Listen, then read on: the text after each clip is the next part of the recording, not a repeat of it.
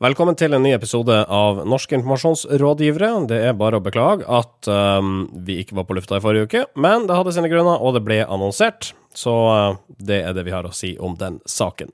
Jeg heter Marius, og jeg sitter i Bodø. Jeg har to venner som sitter i Oslo. Sindre Holme, god dag til deg. Uh, hurra for, for, meg. Eller uh, Det ble helt feil. God dag, selvfølgelig. God dag. Jeg sitter her i Oslo. Vi har forflytta oss til, til Majorstua. til et nytt studio denne gangen.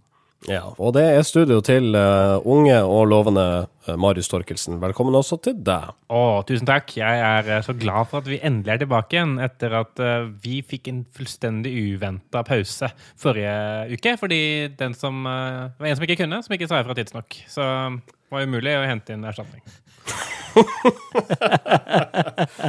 altså, Torkelsen sikta da til meg, og jeg meldte fra til rådet om dette her tre uker før, tror jeg. Så den der holder ikke. Du, du er, vanskelig å erstatte, da. Det er sånn tre måneders uh, oppsigelse. Produsent i bo, liksom bosatt i Bodø ja. søkes. Ja. Det er ikke så lett. Mer radiostemme. Uh, men nå er vi her igjen, og uh, mens vi har hatt sendepause, så har uh, andre rådgivere vært i Austin, Texas. Der har de sett lyset og blogga om det på kampanje. Og når jeg sier de, så mener jeg ham, og det er da Knut Bjørgen, byråleder i Plastikk Media som har vært på bransjesamlinga SXSVW. Ja, South by Southwest Interactive, som det heter. Jeg har jo vært der sjøl flere ganger. og til og med gjort intervjuer i podkasten her eh, derfra, eh, med masse støy i bakgrunnen, for de som husker det. Eh, kan eh, minnes det med, med, varmt hjerte. Jeg, han spør hvorfor var ikke du på South by Southwest, for nå har hele kommunikasjonsbransjen Eh, vært i Texas i år. Og skjønner nå ikke hvorfor ikke de andre eh, to-tre andre i bransjen som ikke var der, eh, hvorfor ikke de også var der. Så det lurer han på, og oppsummerer da egentlig veldig mye av det som han har fått med seg. Hva har han fått med seg? Nei, Han har fått med seg veldig mange diskusjoner om utrolig mange forskjellige temaer. For wearable tech, helse, um, tillitsmarkedsføring altså Alle de tingene som har vært snakka om veldig mange ganger før på South by Southwest, men som nå er veldig modent. da, eh, Og som, eh, hvor vi nå kan se liksom at ting er rulla ut, og, og ja, folk har gjort seg erfaringer med den type ting. da. Ikke nok med det. I tillegg så er også Julie Tellugen Hære Hære i, eh, i, Trigger. Hun har også vært på South by Southwest. Og hun sier det at medieutviklingen den går fort i våre dager. Og hvordan vi konsumerer nyhetene våre, endrer seg omtrent fra måned til måned. Det er snakk om uh, dette nye mediedøgnet fortsatt. Uh, det, er ikke lenger, det er ikke lenger print klokka fire. Nå er det 24 timer i døgnet. Og hun sier også at alt foregår ikke lenger på Facebook. ting foregår utenfor Facebook. Fremtiden er medie- eller plattformnøytral. så det er også greit å vite. jeg får en sånn snikende følelse at av at jeg har hørt mye av det før. Ja, det skjer jo, Selv om ting skjer veldig fort, så skjer det ikke mer på et år enn at, de, at folk sier stort sett det samme. Ja. Utviklingen i bransjen går mye raskere enn utviklingen i foredragene til de som snakker om utviklingen i bransjen. Det tror jeg er helt riktig. Det tror jeg er helt riktig. Vokabularet til folk det utvikler seg ikke like fort, i hvert fall. All right. Uh, tilbake til uh, hjemlige trakter, nærmere bestemt Oslo, der et krematorium nå vil koble seg til Hafslunds fjernvarmenett. Og hvorfor vil de det? Jo, for på den måten så kan likbrenning bidra til å varme opp kalde Oslo-leiligheter. Jeg syns jo dette er et herlig innslag av uh, corporate social responsibility fra Alfaset uh, krematorium i Oslo. Uh, det som er litt sånn overraskende, er at Hafslund er veldig sånn det er, veldig, det er lite humor på dette her, og det er overraskende eller Jeg vet ikke om det er ment humormessig fra Alfaset heller. Men, men Hafslund avfeier det ganske greit. De sier at uh, dette, dette krematoriet ligger ikke umiddelbar nærhet til rørnettet, så det er sånn komplisert å koble de på. Uh, Dessuten så må man produsere kontinuerlig varme, så det er litt vanskelig. Uh, og for det tredje så er det uetisk. og E24 kunne stoppet der, men de velger å gå videre. For de, de går da til postdoktor i etikk ved Universitetet i Oslo, Ole Martin Moen. Og han eh, sier det at eh, folk tenker jo at de ikke skal ha noe med lik å gjøre når en person er død. Da er han liksom ute av verden.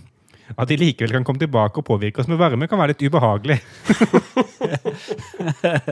Altså, her snakker vi rett og slett om liv etter døden. På et eller annet mys- musifistisk vis. Ja, varme er jo liv, og, og mye lys og mye varme og mye lik. Jeg vet ikke, det er eh, Nei, Der andre ser eh, fornuftig ressursbruk, der ser andre etikk, da. Eh, Eller noen. Så det er jo så er det klart, det kan jo hende det er det som kan være liksom, det vi skal leve av etter olje. da. Ja. Men da må vi få litt flere lik hit. Ja, det, importere det, lik. det, for det, er, det er det største problemet at de ikke kan produsere kontinuerlig varme. Altså, hvis vi kan få lik skippa fra Italia og hit, så kan vi rett og slett kvitte oss med de her. Eldrebølgen er plutselig ikke noe problem. Jeg vil bare legge til en til, eh, altså en ting her. Eh, prest Sunniva Gylver, som eh, anføres å være sterkt miljøengasjert, men at det ikke er uetisk å bruke varme fra krematorier. Man må bare være nøye med hvordan man snakker om det, sier hun til E24. Jeg tror ikke det er sånn her vi skal snakke om det. Nei, jeg jeg, tror, ser jeg for tror meg E24 var sånn her Å, vi trenger en kilde til. Er det noen som kjenner en sterkt miljøengasjert prest vi kan snakke med? ja, jeg kjenner Sylvia Glyr. Vi ringer henne. Bra jobba, Hansen. Takk, Nilsen! Uh, det, er jo, det, det er jo kroppsvarme. Det er jo det. Eh, det, er sånn, det er sånn vi skal snakke om det. Ja, det er dødsmorsomt. Eh, dette her er en påskespesial. Jeg syns ikke vi har nærma oss den kjernen riktig ennå. Men eh, Det er jo gjenoppstandelse og sånn. Ja, ja, ja, ikke sant? Gjenbruk. ja, ja så vidt. Frelse og gjenoppstandelse. Jeg føler vi er eh, rett på sak. Mm. Uh, men det blir mer påskestoff senere. Sindre, jeg gleder meg stort til din påskekrim senere. Noen drypp derifra? Ja, altså det Vi tar jo tak i et brennhett tema som mange har vært opptatt av, men vi, vi flyr litt frem i tid. Eh, Da den eh, Ja, eh, da det har skjedd veldig mye Ja, jeg skal ikke si noe mer enn det, men det, det, mange vil kjenne igjen tematikk som har vært veldig mye diskutert i det siste. Eh, og det har fått, får da fatale konsekvenser i denne krimmen. Da. Ja. All right. Det kommer altså senere i dagens uh, NIR, og det er episode 105 dette er. Velkommen. Norske informasjonsrådgivere. Freia og SMFB har vært i stormens øye den siste uka. I en fersk kampanje oppfordrer sjokoladegiganten folk til å gå inn på freiamelkesjokolade.no og fortelle historier om nære øyeblikk. Og disse øyeblikkene skulle da plasseres på det som ser ut som melkesjokoladeemballasje. Og Freia ønsker i sin tur å spre disse nære øyeblikkene i ymse sosiale medier, da med hashtaggen 'det nære'. Dette gikk ikke helt som planlagt. Ærlig talt så spant vel det hele fullstendig ut av kontroll. Ja, det kan man godt si. Eh, en kjapp recap for de som av en eller annen grunn ikke har fått med seg dette her. Så begynte det med at Sofie Elise, blogger Sofie Elise, hun la ut et eh, blogginnlegg om at hun syntes det var forkastelig at Freia brukte palmeolje i sjokoladepåskeeggene sine. Freya Freia valgte å ikke ta dette spesielt eh, alvorlig og sa at vi har ingen kontakt med Sofie Elise, så vi trenger ikke å kommentere det hun sa. Men hun fikk mye delinger og mye eh, engasjement rundt sin bloggpost, og det smitta over på denne Det nære-kampanjen, hvor folk da begynte å skrive om palmeolje og kalle Freia uetisk. Og det som skulle være en fin kampanje om nære øyeblikk, ble mye palmeoljekritikk når Regnskogsfondet tok opp eh, kampen og benyttet Freias plattform for å spre dette. Men Freia hadde altså et sen sensurfilter, kunne jeg lese i avisa. Og det filteret det filtrerte da ut uh, nære øyeblikk som uh, inkluderte ord som annet palmeolje. Det er riktig, så det skulle ikke være mulig da å bruke palmeolje og, og snakke nært og fint om det. Eh, men det var også en del andre ord, som f.eks. muslim, eh, som, som var helt, helt, helt klart indikerte at de ønsket ikke noen sånn usaklige bidrag i den kampanjen her. Nei. Eh, men det, det jeg syns det Torkelsen var inne på her, når Regnskogsfondet faktisk eh, harselerte over dette her, så eh, da ble det også ganske stor fart i harselasen. For det, da blir det også ganske legitimt og eh, lav terskel for å fortsette å harselere med kampanjen. Og det kunne jo ikke ende på noe annet vis enn at Freya trakk det hele kampanjen. Christian Steen i SMFB han sier altså følgende til DN, da med referanse til at hashtaggen ble kuppa. Det som har skjedd, er at noen har misbrukt en kampanjemekanisme med hensikt å provosere frem et annet type engasjement enn det som var tiltenkt. Det vi opplever her, er noe vi ser for første gang i Norge. Jeg tror vårt case og tema kommer til å bli mye brukt for å dele læring om temaet fremover. Jeg tror caset kommer til å bli mye brukt, men det er ikke det første caset vi har sett eh, som, eh, som fungerer på dem, eller har samme utforming og, og ligner. Eh, Høyre hadde også en kampanje for en stund tilbake som heter Glad for. eh, som ble altså kuppa av politiske motstandere, og, og hvor de harselerte over Høyres politikk. Og, og, så, sånn at eh, det, er ikke, det er ikke noe nytt. Men, eh, men som, som, som så ofte før, da, så er det håndteringen av eh, kampanjen og krisen som, eh, som gjør at ting fortsetter å eskalere. Som, også, som også skjedde her, da. Jeg, jeg, jeg synes jo Det er in interessant med alt dette, her, er jo det at eh, når liksom, alt støv har lagt seg, så har nesten altså SMFB har nesten fått mer kjeft for kampanjen enn det Freia har fått for å bruke palmeolje. Altså, sånn, det er jo det er sånn, det er liksom spe, spe- Spesielt i sånne sosiale medier-sirkler, som kanskje er alminnelige, alminnelig, men også, men også sånn vinklingen som VG tok på det, for eksempel, hvor de snakka med Hans Petter Nygaard Hansen om dette. her. Da var jo sånn vinklingen de, de, de burde gjort det på en annen måte. De burde håndtert det annerledes. De burde tatt Sofie Elise seriøst. Ikke Ja, men dere bruker jo palmeolje! Altså, sånn, mm. uh, man skulle jo trodd at, at det var det mest alvorlige her, og ikke det at de gjennomførte en, en viss type kampanje. Det, det er interessant det der med, med Freia og palmeolje, for de har aldri klart å parkere den diskusjonen om bruk av palmeolje. Du har andre aktører som Unilever og, Orkla, som også har palmeoljeprodukter, men de har på en måte vært ute og håndtert håndtert det på en måte. De har redegjort for hvorfor de bruker det, og hvordan de på lengre sikt har tenkt å fase det ut, osv.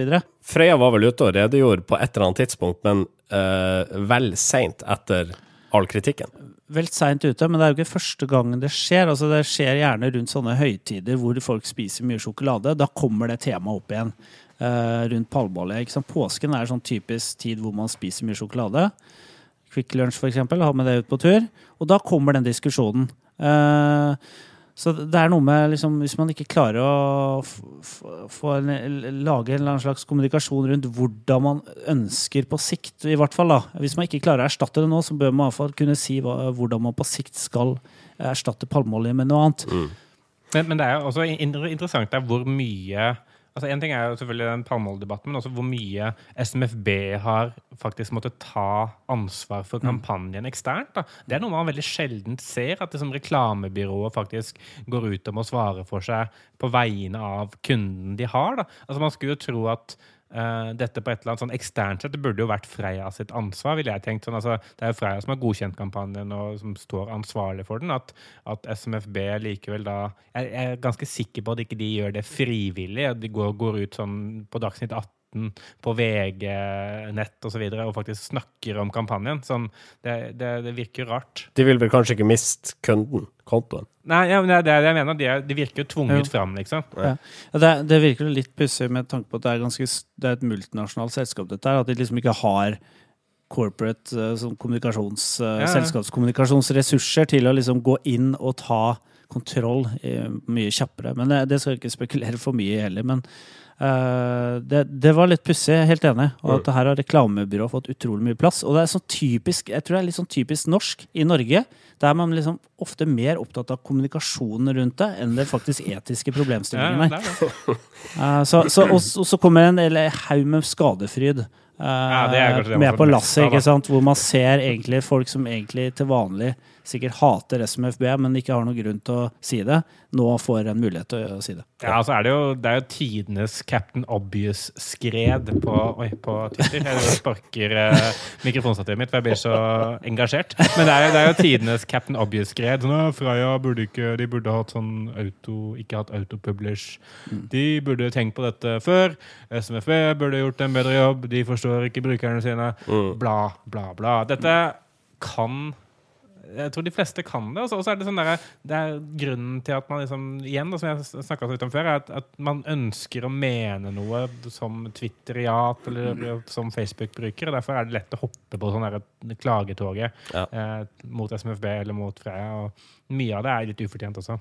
Uh, og dersom du ikke kan noe om uh, kommunikasjon, eller ikke har lyst til å diskutere den biten, så er det også veldig populært å prate høyt om Freias bruk av palmeolje. Jeg tror ikke vi skal påberope oss noen ekspertise rundt dette. Jeg leste et veldig godt innlegg av Gunnar Tjomli, um, der han tok for seg bruken av palmeolje, som ikke nødvendigvis trenger å være en dårlig ting, bare man gjør det riktig. Freia arrangerte for øvrig et nettmøte, men tydeligvis er ikke engasjementet like stort i befolkninga som denne SoMe-stormen skulle tilsi. Det var vel rundt 180 mennesker som var innom eh, nettdebatten, og melda seg, så sendte de inn 40 spørsmål. Vi var innom, eh, innom akkurat det temaet der eh, sist sending. At folk er mer opptatt av å, å, å, ha sagt noe og ha ment noe om et tema, enn egentlig hva de har ment. Og det tror jeg er liksom tilfellet her òg. For når egentlig folk her har muligheten til å snakke med Freia, som er en kjempebra initiativ av dem, uh, så er man ikke interessert. For da får man ikke den oppmerksomheten. Og så vil, vil de vel egentlig ikke lære noe heller. Nei. Nei, men det så, for de, de, fikk jo kjeft for det også, for de mente at liksom, det, er, det, er, feil å skape brukerengasjement eller snakke med brukerne på sine egne premisser. Eh, så de mente at liksom, dette det er ikke sånn Freia burde gjort det. De burde jeg vet ikke. Eh, etablert en ny hashtag eller et eller annet. Eh, så, det er jo en håpløs altså Da er det jo umulig, da. Da kan jo ikke Freya gjøre noe som helst. Nei, men det er vel det det er, da. Sånn det, er jo de, det blir feil uansett. Så det er best å ikke gjøre noen ting, og bare håve inn all den sjokoladen de skal selge. Ja. Si. Håve inn spenna. Mm. Norske informasjonsrådgivere.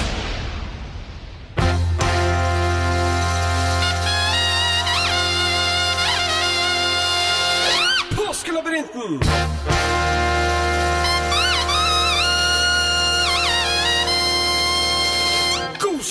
Stemning!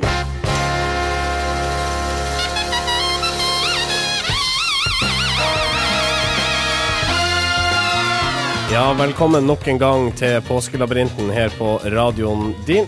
Det som er programleder, og jeg har med han eh, Iver Adelsten Nilsen på telefonen. Velkommen til oss. Takk skal du ha. 19 år fra Trøgstad kommune. Det er jeg. Og du jobber som uh, vernepleier? Ja, det stemmer. Hva som ligger i denne yrkestittelen? Fan. Jaha. Av hva da? Pleie. På Trøgstad alders- og sykehjem? Vernepleier. Ja. Har du noen til å hjelpe deg gjennom labyrinten i dag? Ja, jeg har med meg en eh, kompis her. Ja, det er bra, Iver. Og uh, da tror jeg vi bare setter i gang. Og i går så kom vi altså frem til Bergen. Og der finner du en rekke gjenstander som er plassert der bare for det. Uh, jaha? Det er en døpefont med en båt på. Og oppå så ligger det ei bok som handler om en sjokoladefabrikk. Og så er det ei sportsjakke med initialene OGS. Og en medalje som er forma som et hvitt kors med fire splitter. Fire O-er med ei kongekrone mellom og riksløva, den norske riksløva, i midten. Og det hele er svøpt i et hvitt og grønt flagg med en rød drage på. Og hvor skal vi reise nå? Jeg skjønner ingenting egentlig, Maxi. Jeg har en eh, rød sportsjakke i garasjen, men jeg har ikke et grønt flagg. Og så har jeg lest Charlie og sjokoladefabrikken. Ja, men uh, hjelp det deg til å finne ut av hvor vi skal reise hen? Men flagget. Ja. Og så sa du Og så sa jeg medalje som er forma som et hvitt kors med fire splitter.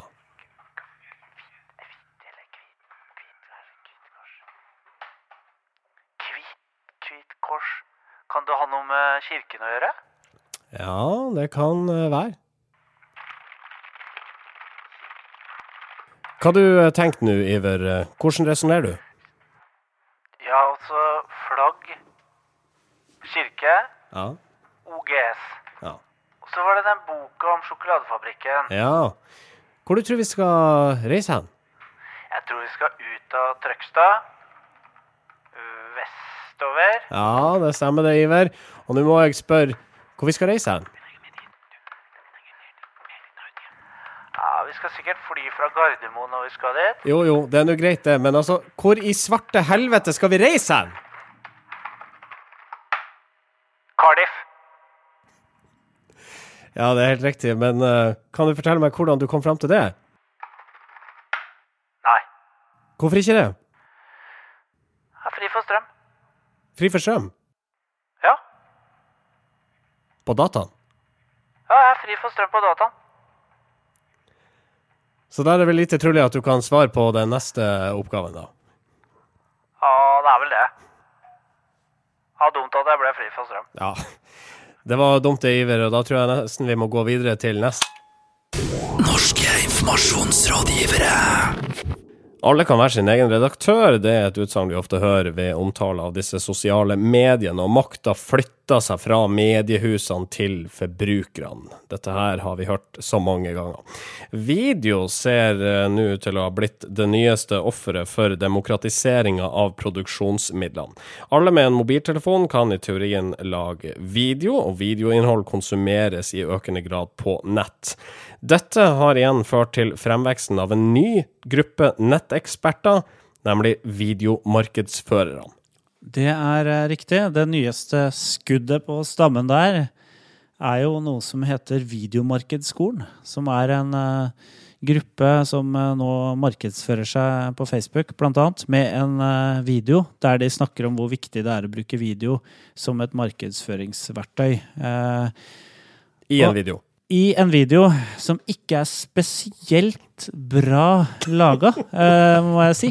Uh, den er i hvert fall slående liksom eh, eksotisk, vil jeg si. Ja. Uh, I denne videoen her så sier eh, disse to ekspertene Videoen er den sterkeste bæreren av ditt budskap, uansett hva budskapet måtte være. Uansett hva budskapet måtte være! Uansett hva budskapet Måtte være! måtte være! Og det sier noe sånn som at et bilde sier mer enn 1000 ord, og da kan du tenke deg hvor mye video sier. Så da har 24 frames i sekundet.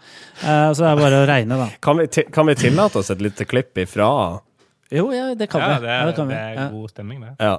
Og uh, før vi kjører i gang, så vil jeg bare si altså, Vanligvis så bruker jeg å understreke hvor vanskelig det er å eh, sende lyd fra en video i en podkast. Men denne videoen her, ikke noe problem i det hele tatt. Dette kunne like gjerne vært radio. Faktisk skal score video hele 70% i topp 100 i søkeresultater.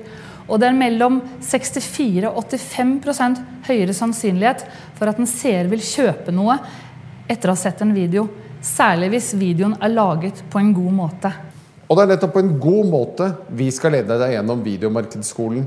Når du først skal bruke tid og ressurser på dette, så vil både du og virksomheten din skal fremstå best mulig. Det er, det er ikke pent å le av folk som er ordentlig dårlige til ting. Eh, så det skal vi ikke gjøre så mye. Men, men, men det er jo interessant. Jeg, jeg synes man ser liksom samme For det, de er jo ikke de eneste. De er kanskje de dårligste, men de er ikke de eneste. Uh, og man, man ser liksom trend på at uh, alle nå plutselig kan være videoeksperter. Eh, og jeg, synes det er litt sånn samme trend som vi så på, på sosiale medier-eksperter, som dukket opp for liksom, ja, fem, seks, syv år siden.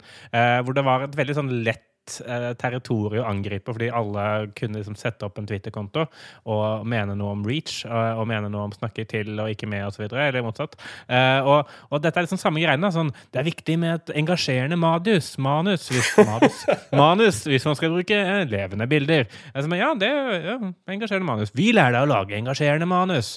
Eh, lyssetting. Det er viktig. Ikke sant? Altså, og så kan man, altså finner man noen statistikker fra liksom, Mashable eller, eller fra en sånn der, sosial, sosiale, medier-infographic som viser det at man selger sykt mye ting hvis man bruker video. Og så er man plutselig videoekspert. da. Det er, man ikke noe verre enn det. Er liksom Nei, det har jo Facebook med seg. Facebook er jo, er jo veldig opptatt av at folk skal bruke video, for de rangerer det høyt i, i den Jo, men altså, det må jo være god video. Det holder jo ikke bare å lage et eller annet søppel. Ja, det er nettopp det som er litt av hva skal jeg si, ironien her. fordi at eh, jo flere som lager, jo vi, lager video, jo vanskeligere er det, å- lage god video. Du, det blir jo en veldig sånn vanskelig benchmark etter hvert. ikke sant? Fordi at det lages så mye video der ute. Så hvis du skal lykkes, så bør du jo gå noen, til noen som faktisk kan video i utgangspunktet. Ikke noen som har lært seg video pga. Sosiale medier. Jeg, jeg, jeg syns jo at uh, alle disse relativt dårlige hjemmemekka videoene og filmene man ser nå, denne nevnte inkludert, den viser bare behovet av å faktisk betale noen for å gjøre det. Ikke sant? Sånn, hvorfor er det verdt å betale folk for å lage disse filmene for deg? Jo, for da blir det ikke drit. Og det er en fordel. Siste nytt fra Facebook-gruppa Smått og stort om sosiale medier på 60 sekunder. Hei og velkommen til siste nytt fra Facebook-gruppen Smått og stort om sosiale medier på 60 sekunder. Jeg er Marius Størkelsen. Liv Inger Esvold skapte denne uken stort rabalder og titalls kommentarer ved å spørre ta bort eller ikke ta bort URL-en i en innledning til en lenke på Facebook. That is the question. Vanessa Raphael Michelle svarte å ha med URL gir bedre usability for de som ikke vet at man kan klikke på bildet, og for programmer som leser for de som har nedsatt funksjoner, vil jeg tro. Ingen skam å tydeliggjøre med en URL, men du må teste. Christer Over Rein spør Infragrafikk ser ut til å være en god måte å drive innholdsmarkedsføring på. De gir et raskt visuelt overblikk for leseren og motiverer til deling. Hvilke verktøy er bra å bruke til å lage infografikk, synes dere? Hun fikk mange svar, inkludert Jon Myrstad, som sier en god designer. Minst oppmerksomhet fikk Jonas Sverresson Rasch når han skrev det beste er å behandle kundene bra, så vet man at man får mye fortjent tilbake. Avslutningsvis tar vi med et innlegg fra Finn P. Myhren, som mener en kommentar fra The Verge om en ny Coca-Cola-reklame er en sutrete kommentar, da han selv mener filmen er veldig godt laget. Finn fikk åtte likes. Det var alt fra smått og stort om sosiale mediegruppen på Facebook på 60 sekunder. Jeg er Marius Torkelsen. Ha det. Norske informasjonsrådgivere. Vi er kommet fram til eh, det punktet i sendinga der vi skal dra fram gamle tradisjoner. Vi nevnte innledningsvis at dette er en påskespesial, eller en påskespesial, hvis du foretrekker å eh, sammenstille ordene dine. Um, og det er da du Sindre Holme, som uh, nok en gang har skrevet en skikkelig gysere av en historie her. Ja, hvis vi blander uh, Jo Nesbøs uh, krim med Henrik eh, Langelands uh, på en måte bransjekunnskap, så har vi Nirs påskekrim, rett og slett. Ja, Ja. Eh, og du nevnte i begynnelsen av sendinga at dette her, uh, altså tematikken er dagsaktuell på et vis. Ja, den er det. Uh, mange vil nok kjenne igjen tematikken. Men som du også vil merke etter hvert, så skrur vi tida litt fram i tid. For da til en periode hvor vi da får se hvilke konsekvenser de debattene vi har vært gjennom nå, får på lengre sikt. Det er riktig. Hva heter påskekrimmen? Det heter Drapet på Sofie Elise. Vær så god.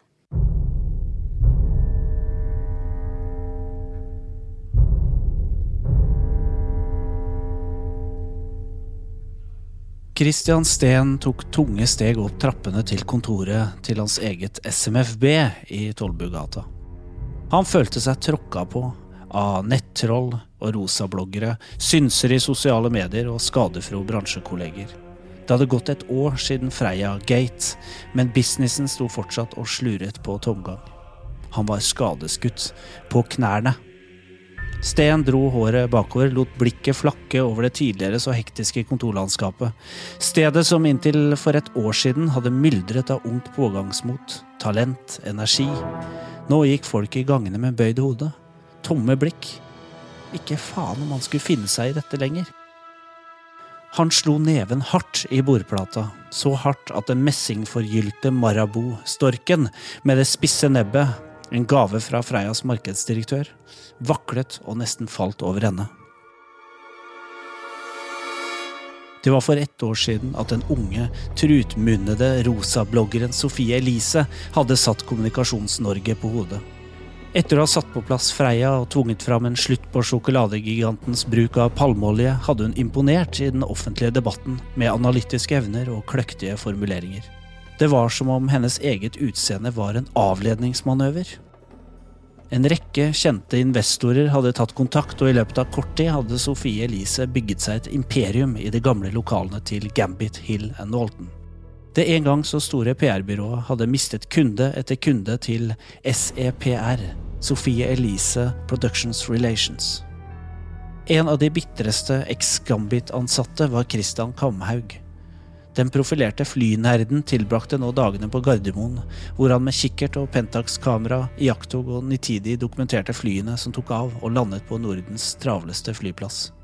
Men akkurat i denne dagen satt han hjemme.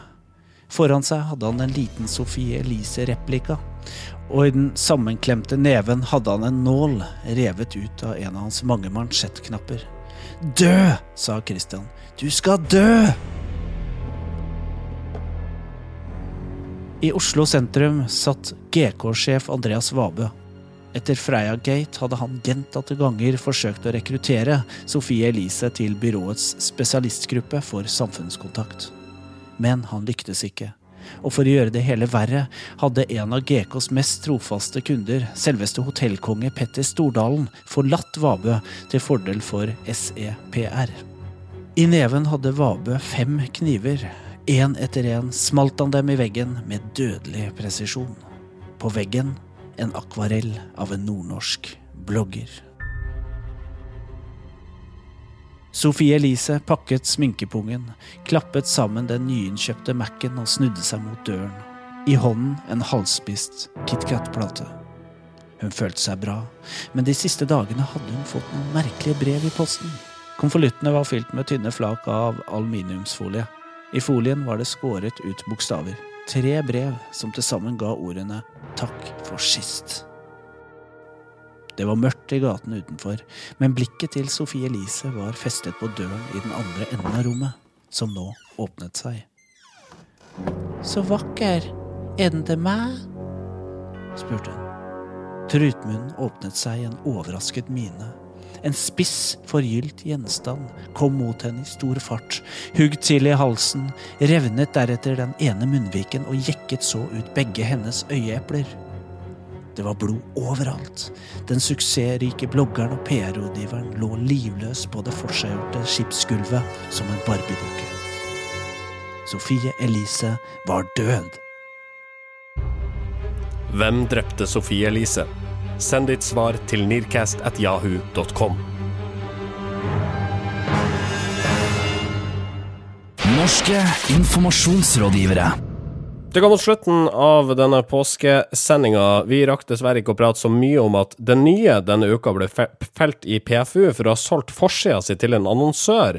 Magasinet trodde dette var innafor, siden de hadde da putta en P på forsida. Ja, det er en ørliten, liten hvit P helt nedi hjørnet over denne strekkoden på forsiden, som altså er solgt eh, til en annonsør.